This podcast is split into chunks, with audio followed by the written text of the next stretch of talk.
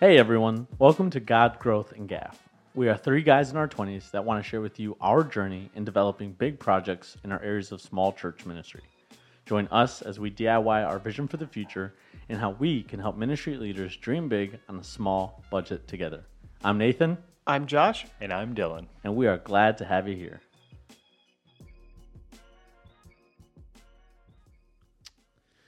Well, hey, God Growth and Gaffers, we just want to welcome you back to yet another episode. I can't believe what this is already episode eight that we have recorded and are doing. Um, so we're excited uh, just being able to be together again and be more consistent with what we're doing here.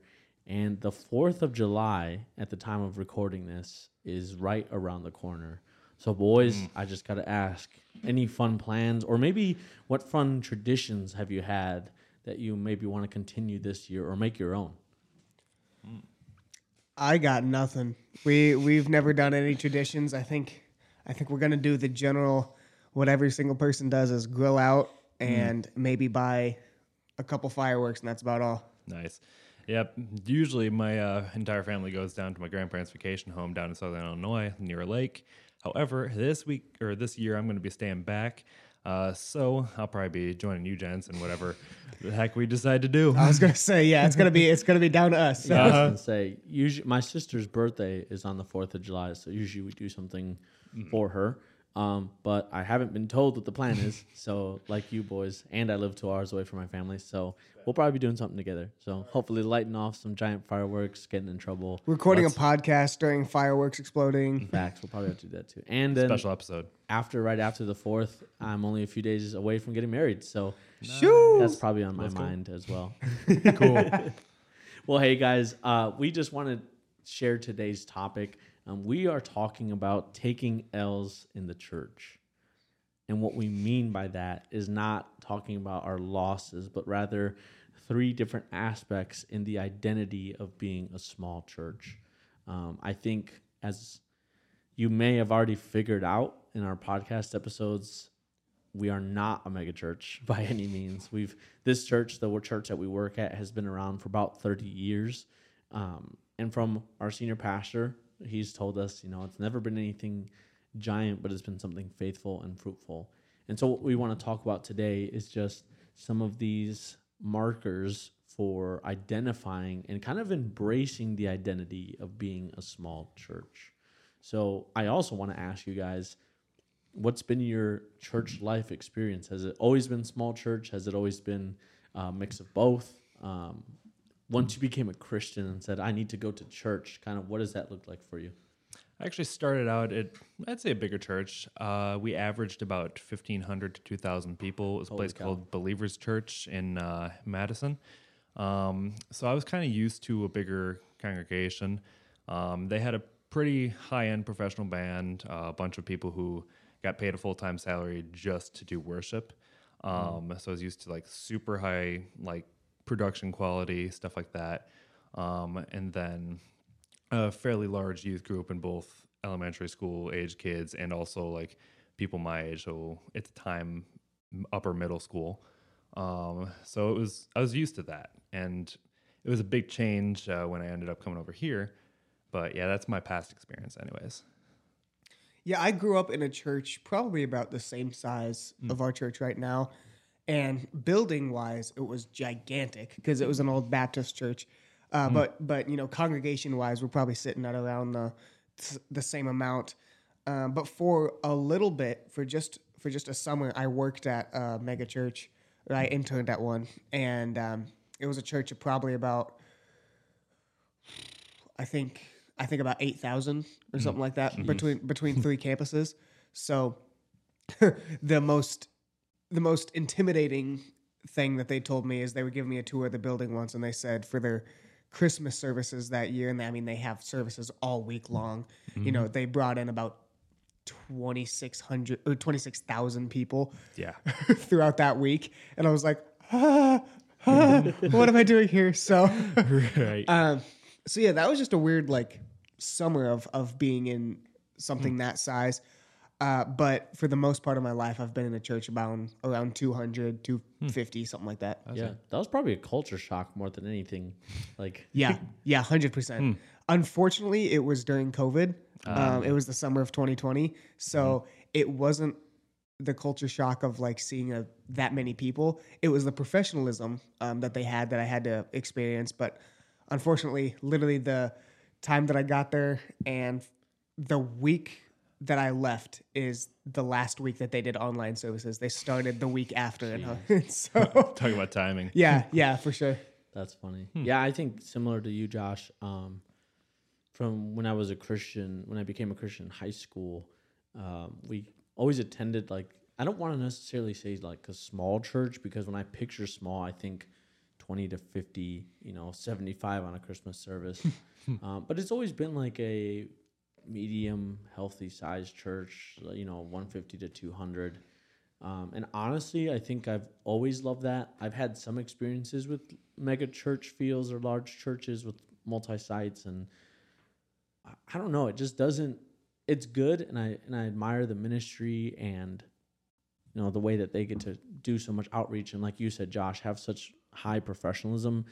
But nothing just beats getting to know those grannies in the church that you know are always cooking at every event and you know really having that bond with that family. And so um, like i said as, as we talk about that today there's just some aspects and markers of being a quote unquote smaller church that we just want to address and encourage more than anything um, embracing that identity of of being comfortable almost of yeah, this is who we are. You know, obviously being aware of the things around you and, and the things that have come before the church, but really knowing that there is fruit in being a smaller church, doing more intimate ministry. Well, as we as we jump into taking L's, or I guess giving them in this context, uh, the first way that we want to jump in is that we want to say that we're not bashing on mega churches in this podcast, and we're not. I know there's a lot of churches our size, smaller, maybe bigger, you know, whatever that that like to say, "Oh, mega churches are evil and they're all corrupt." And no, that's that's not what we're saying. Some some are not great. some have bad leadership, um, but generally they're not all bad, and they're able to do some really good work, and they're able to do some things that churches our size, if you're listening to this, generally aren't able to do, right? And so we want to say first and foremost that like if you're a part of one of those churches if you know people who are a part if there's one in your city it's a it's a good thing to have a large congregation because that means you're able to speak to more people about christ right? Oh, yeah. and so the first thing that we want to say the first l that we have is we need to learn the trends of these churches hmm. right? We need a lot of times we need to hop on the trends of the mega churches that we have seen, right? And we see this context in, I mean, the the modern church that we would say today, in in quotations, the modern church, is really based off of a lot of Willow Creek Church in in the Chicago area. If you've heard of that, uh, of Hillsong Church, you know these these big churches that kind of paved the way for modern ministry, and in a lot of ways, even if we don't want to say it, because we know what's happened at Hillsong. Mm-hmm. We we've heard what's happened at Willow Creek. They're not it's it's not great when you look in the large context, but in some ways what they've done has paved the way for the way that modern churches operate. And so I don't think we'd be doing half the stuff that we do if it wasn't for churches of 20,000 people that have done them 1st mm-hmm. Right? And so what I what we do want to say is that in a small church ministry, we a lot of times cannot do what mega churches do. And by a lot of time I mean all the time. Hmm, we we can't do because we don't have the budget, we don't have the people, we don't have, we don't have the facilities, we don't have hmm. whatever to be able to do to the level of what these 20,000 people churches do, right? Right. But we are able to learn from what they do and and try to incorporate it into what we do. Mm-hmm. Um, but the danger comes in the comparison.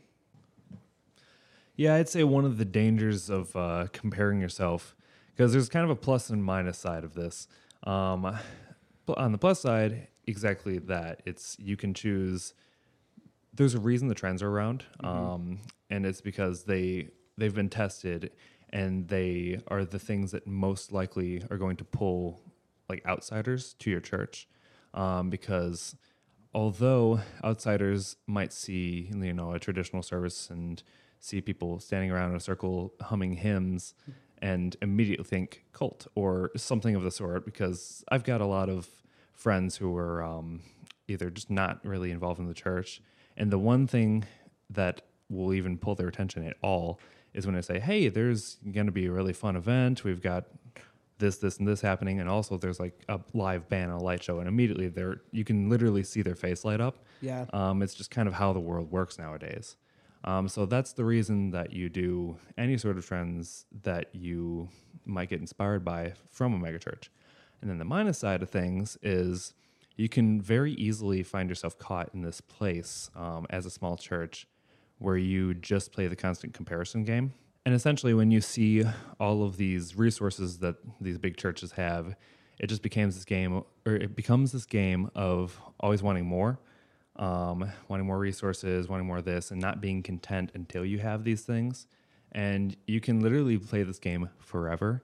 I mean, even Hillsong, if they wanted to, could play this game where, like, oh, we might have 25,000 people, but we want 50,000 people, and then Yep. we'll do this. Yep. Um, and it's just this endless spiral. Yeah, what I thought was really interesting going off that point is as we, we were looking at it earlier, is that you hear of these churches, right? You every, everyone knows Elevation, Hillsong, Passion, um, these churches that you think are so big and, and like the top of the of the world, right? But I you know, we were, we were looking at the top 10 churches even in the US. Passion didn't even make it on the list. Uh, Hillsong's not listed, and I mean it's it's Australia, but there's there's American uh, campuses.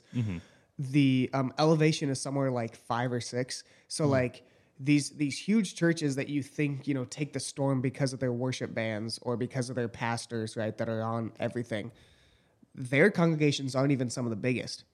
It's uh, it's it's just the way that they like market themselves and that they've that they've put themselves out there and so we're not saying that that it's it's a great thing to be like any of these churches or that we have to be like any of them but i'm sure they themselves play that comparison game right? Even steven furtick probably compares himself to uh, craig groeschel who's Yep. the life church pastor and they have a million campuses all over the place and they have a gigantic congregation.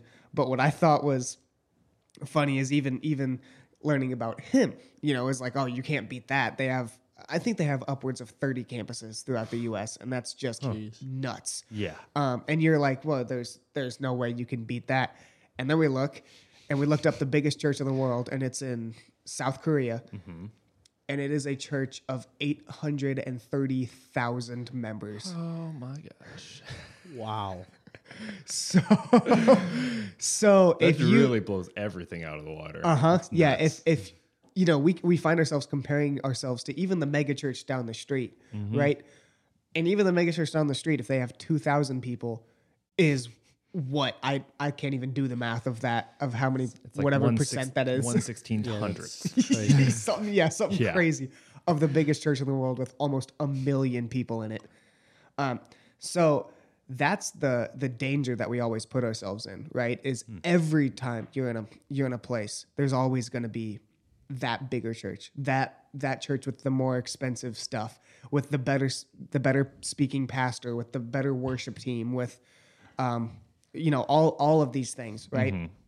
And I even noticed that when I was in that church that I was in, you know, interning in for a while, is that even they would compare themselves to a church in like Arizona, right? And like, if for some reason it seems like everyone was talking about this church in Arizona, Interesting. um, CCV is is what it is, Christ Church of the Valley, okay. and it's a it's a very big and very very popular church and but it seemed like i'm like why are you this church in the middle of illinois always comparing yourself to this one in like phoenix That's a great point. right and and this church in illinois it seems like everyone in the area kind of is like oh that's the mega church right? Yeah. that's even even us who are we live 45 minutes away we're like oh yeah that's the mega church of the area. Mm-hmm. But they they exist in this place where it's like oh if we could only be like this phoenix arizona church hmm. right? And so what we want to say with this is that every time you are able to look up you can see the trends, you can see the the good things that they've done, but you can also see the the negative things that they've done, right? And when we learn from the trends, there's a bunch of different things that we can learn from and that we have learned from throughout the years, even if you don't know it, right? And even if you say, "Oh, I'm not specifically trying to model my ministry off of elevations or off of Life Church or whatever," but the way that we use social media, that we have started to incorporate worship, that we use creativity in services. And if you haven't listened to that episode, go back. It's episode two. It's a good episode. episode three. Oh, Uh, there you go. the uh, the way that we even have multi staff, right? We've we've now made it so common to have multiple staff people, and that's because church have, have grown into into thousands of people where you have to have multiple staff, right? It's no longer just the pastor that can take care of things. And so all of these ways that we have now just become so common to do ministry have stemmed off of these large churches. Um, but that doesn't mean that we have to be exactly like them. Yeah, I think that reminds me when we look at these other churches, I mean, you've said it perfectly, right? We think we just have to look at the next one. But that church is looking at the next one, and that one, you know, it's an endless cycle of someone's. It reminds me of the quote my dad used to always say: "You think you're good at something, you're always going to find someone better, right?" And so I think the beauty of ministry and the beauty of identifying where you are as a church is you're not only looking up to get these trends and, and the way to kind of not necessarily just stay relevant, but keep up with the way that you can reach people in your society. Because if you take away the church, humanity itself is just progressing in a way where, you know, in order to keep people's attentions, it's got to be shorter, quicker, more impactful. Mm. And so the church can learn from that in order to reach the lost because you have to know the lost. Yeah. Hmm. But I think that's part of it too, right? Is as much as you're looking up at the next church, quote unquote, to get the trends, you also need to be looking out. Whereas, what are the people around you needing? You know, because even like what you were saying, right? This church in Illinois comparing themselves to a church in Arizona. Well, the needs are very different. The demographic is different. The cultural norms, standards, what's acceptable, what isn't, it's different. And so, if we get so caught up in wanting to be this South Korean church, we're going to forget where we're placed and the mission that we've been placed for in the space that we're in. And so, I think that's why for us, as much as we want to encourage, right? Check out the trends, what's going on, what what works and what doesn't, if we're being honest. But also, what do your people need? Mm-hmm. What does your community need? Does your community need another life church or elevation church, or does it just need you to do what you're there to do? I I noticed that when we were this past weekend, we were in Indianapolis, and driving down the highway or some of some of the roads, it was like you saw big church after big church. No, literally, one of them had a play place in them. It was insane. Well, that wasn't. A, they had a rock wall, yeah, it was nuts. um, Wow. and it was like it was like a mile long. Anyway, you saw these gigantic churches one after another, and it was like, wow, those look cool. Those look those look really dope, you know. But I was, as you were saying that, I was thinking like, but how many people just need that small church? Like how many how many people don't want the rock wall church? how many people don't want the the church you see from the side of the highway? You know, um, when looking outwards, is it the people that need the community, right? Of a church of two hundred people, of a church of twenty people.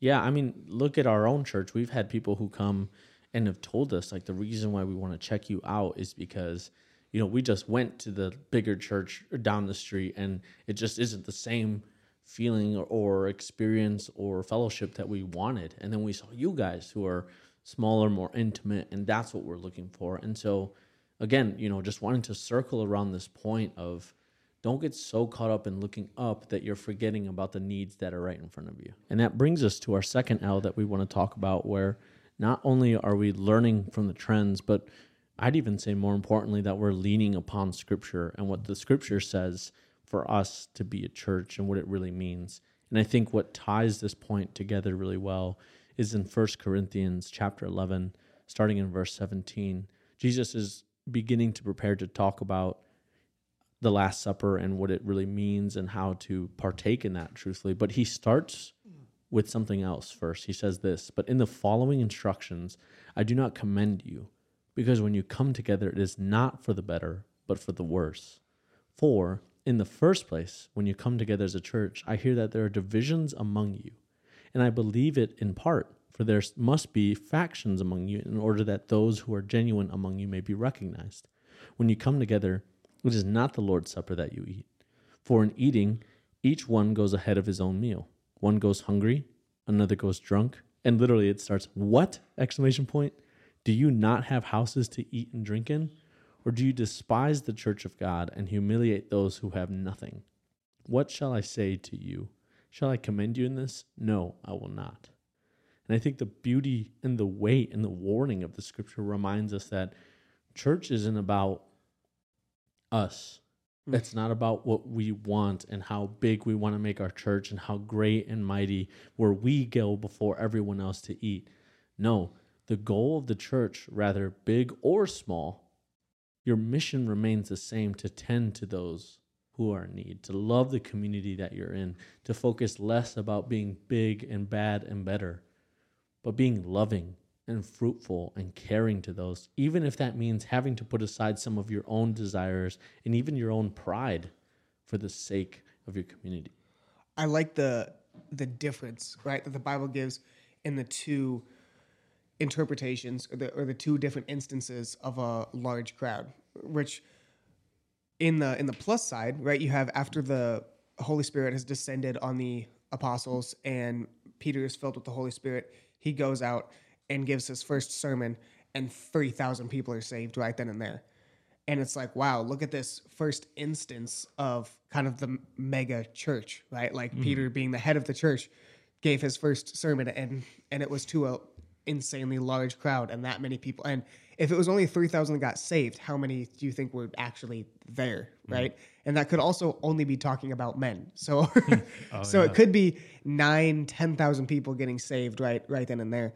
And so um so you have that instance, right, of this of this megachurch, but then you have the other instance of Jesus in John 6. He had just uh fed the 5,000. He had just done I don't know some other some other miracles right that mm-hmm. that created this huge following and as the people were following they were grumbling with each other and they were complaining about some things mm-hmm. and they were arguing back and forth about whatever people argue about you know all these things and Jesus gets ticked yeah. off and mm-hmm. he he turns around and I, I love how he says this because we hear this nowadays, right? We hear about communion nowadays, and it's like, oh, yeah, that makes sense. You this is the you, body. This yeah, is this is the body. You right. eat the cracker. You drink the grape juice. Blah blah blah blah, whatever. But that was the first time anyone's ever heard of that. And all, as these people are arguing, and Jesus is getting ticked off, he turns around and says, "Truly, I tell you, unless you eat my flesh and drink my blood, you will not follow me." And wow. the amount that I could just sends a, a pin drop, and people are like, "Who the heck am I following right now? Right? Uh, like, what kind of cannibal am I following? Um, they must have taken it literally. Oh yeah, hundred percent. Well, because because people started dropping off after that, oh, right? Yeah. And and the the realization of that is Jesus specifically chose his twelve, right? Mm. His his close twelve people, um, to be in his circle. And yes, he developed a following, and yes, he wanted to speak to the masses so that he could speak his his truth, you know, and and I don't want to say speak his truth. That sounds so 2023. He could speak uh-huh. the truth. Yeah, and so, the only truth. yeah, the only truth. And so, um, you know, he obviously did this, but he also needed that group and that community, right?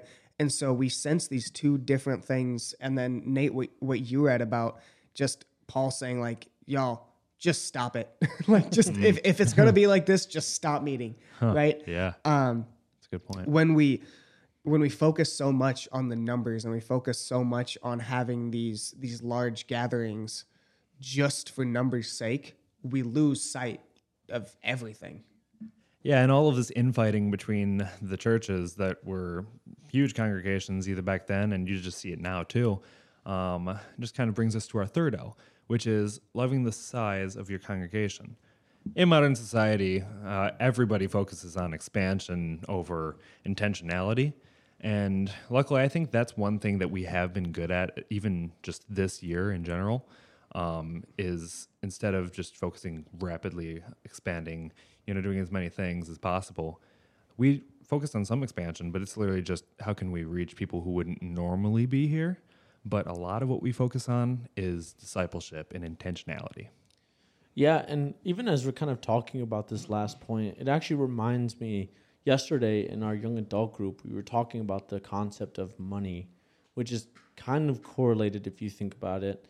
Um, but specifically, we were talking about the parable of the barns, and when you're when you have this abundance, right? It, instantly, our our mindset is, well, we just need to grow bigger and grow better. Mm-hmm. And what Jesus says is like, but that's not really what I'm asking you to do if, if you're just planning on hoarding or making it for your own self kingdom. And I think in the same way, like what you were talking about, Dylan, you know, our heart with doing ministry is we're not trying to make Cornerstone Church like the church of the block or, you know, all the good Christians go there. It's like no, what we what we are given. I mean, that's that's true though. Mm-hmm. Amen. One day, no, but like what we are given, the heart behind it isn't to build up a bigger cornerstone kingdom, right? It's mm. not about the castle that we're living in, mm. but it's about using what we have and what we're doing to give back to the people in our church, right? And like you were saying with the hospitality team, the heart isn't to to just make our church better. I mean, obviously that plays a part in it, but really the heart is like just how can we mm-hmm. love the people coming into our doors? And in the discipleship the discipleship isn't indoctrinating people in cornerstoneology and hmm. making it about how can you be a better cornerstone churchgoer it's how can you be a better christian? How can you yeah. grow in your faith? And that's the heart. It's you know we can't get caught up in man i wish this church was bigger and i wish this church is more and was like steven Furtick. It's like no. With what we have we want to love what we are given. We want to care about what Jesus has given us and has placed in our hands to steward. Right? And part of it will grow naturally, but that's not on us. We're not the ones who's growing the seeds. We simply plant and water, and that remains true even in church. Well, and two, what I've noticed over the past kind of year or so has been when you don't focus necessarily on growth, and your and your sole focus isn't on how do we get more people in the door, but it's how do we invest in the people who are currently here. Guess what happens? Growth, right? Yeah. yeah. And and our, I feel like in the past few years, ever since COVID, our mission has been get people back, get people in seats. Mm-hmm. Our our mission is to just fill this place up, and and we need to get back to our numbers, right? And that's what a lot of places have been because COVID ripped apart everything. Decimated. but what we've kind of been doing the past year is just okay, we have these people in, in the door, right? We have these faithful people. How do we invest in them? You know, in in the little things and the big things, and we've we've talked about this that before on this podcast. Uh, but how do we invest in those people? And in return, guess what those people do? They invite others because they feel like they're receiving something, right? And so our our mission cannot be solely let's become the biggest church on the block. Let's become uh, the South Korea church of 830,000 people. I don't let's, even think we have that many people in the county. No, we definitely don't. No, we don't. no. I can't even wrap my. That's like a third of Chicago or something, all going to one church. Yeah, all at once. That's wow. So anyway, our our goal cannot be just numbers, right? Our goal has to be internal growth, which results in external. Yeah, I think it, it just reminds me like, I think Jesus' heart for us as Christians, as churchgoers, is don't worry about the size. Don't worry about, you know, are you doing enough to reach the masses? It's like that's his job. He calls us to be faithful and obedient. We have to love the people that are in our doors because when we at the, at the staff level can love our congregants, it's a trickle down effect. They're going to be reaching people that we probably will never interact with. I mean, our job is literally in the church. Hmm. How much are we getting out, right? How much are we having a real job? Not saying that ministries are, you know what I'm saying. but but in the sense of like we we aren't really the ones out there. If you think, if you're honest with yourself Mm-hmm. as a small church leader, you're so invested in staying here and and committing to the church because there's a lot to do here. and, and trying to keep things afloat. right. That's fair. And so when we're focused is less about, oh my gosh, our, our pews aren't filled or why aren't we where we were 10 years ago when we were booming? It, but it's like, how can I just love the people that we're with now? How can I just show that the consistency isn't in our size, but in our love? That's when we begin to receive the rewards from Jesus, which is more people to love on and more people to help us love. And I think that's again, that's that's where we're at today. Is, is we want you, you know, this is probably listening is all the small church leaders as well. Is love where you're at. Don't be discouraged at the size mm-hmm. because I think about in the Old Testament, David's mighty men. It was three dudes taking on an entire mm-hmm. army, three guys, and what motivated them wasn't that they wanted to be more. Was that, but it, it was just the faithfulness and the love that they had for David to fight armies to get him a drink of water. Can we say that we're doing the same for our people? As we wrap up today, I just want to recap, you know, the three L's that we've talked about so far, which are learning the trends, leaning on scripture, and loving the size. And so we want to just say as we're as we're ending this episode that whatever amount, you know, of people that your church has, whatever amount of money that your church has, however your church operates, it is a good thing to be used in the ministry of God.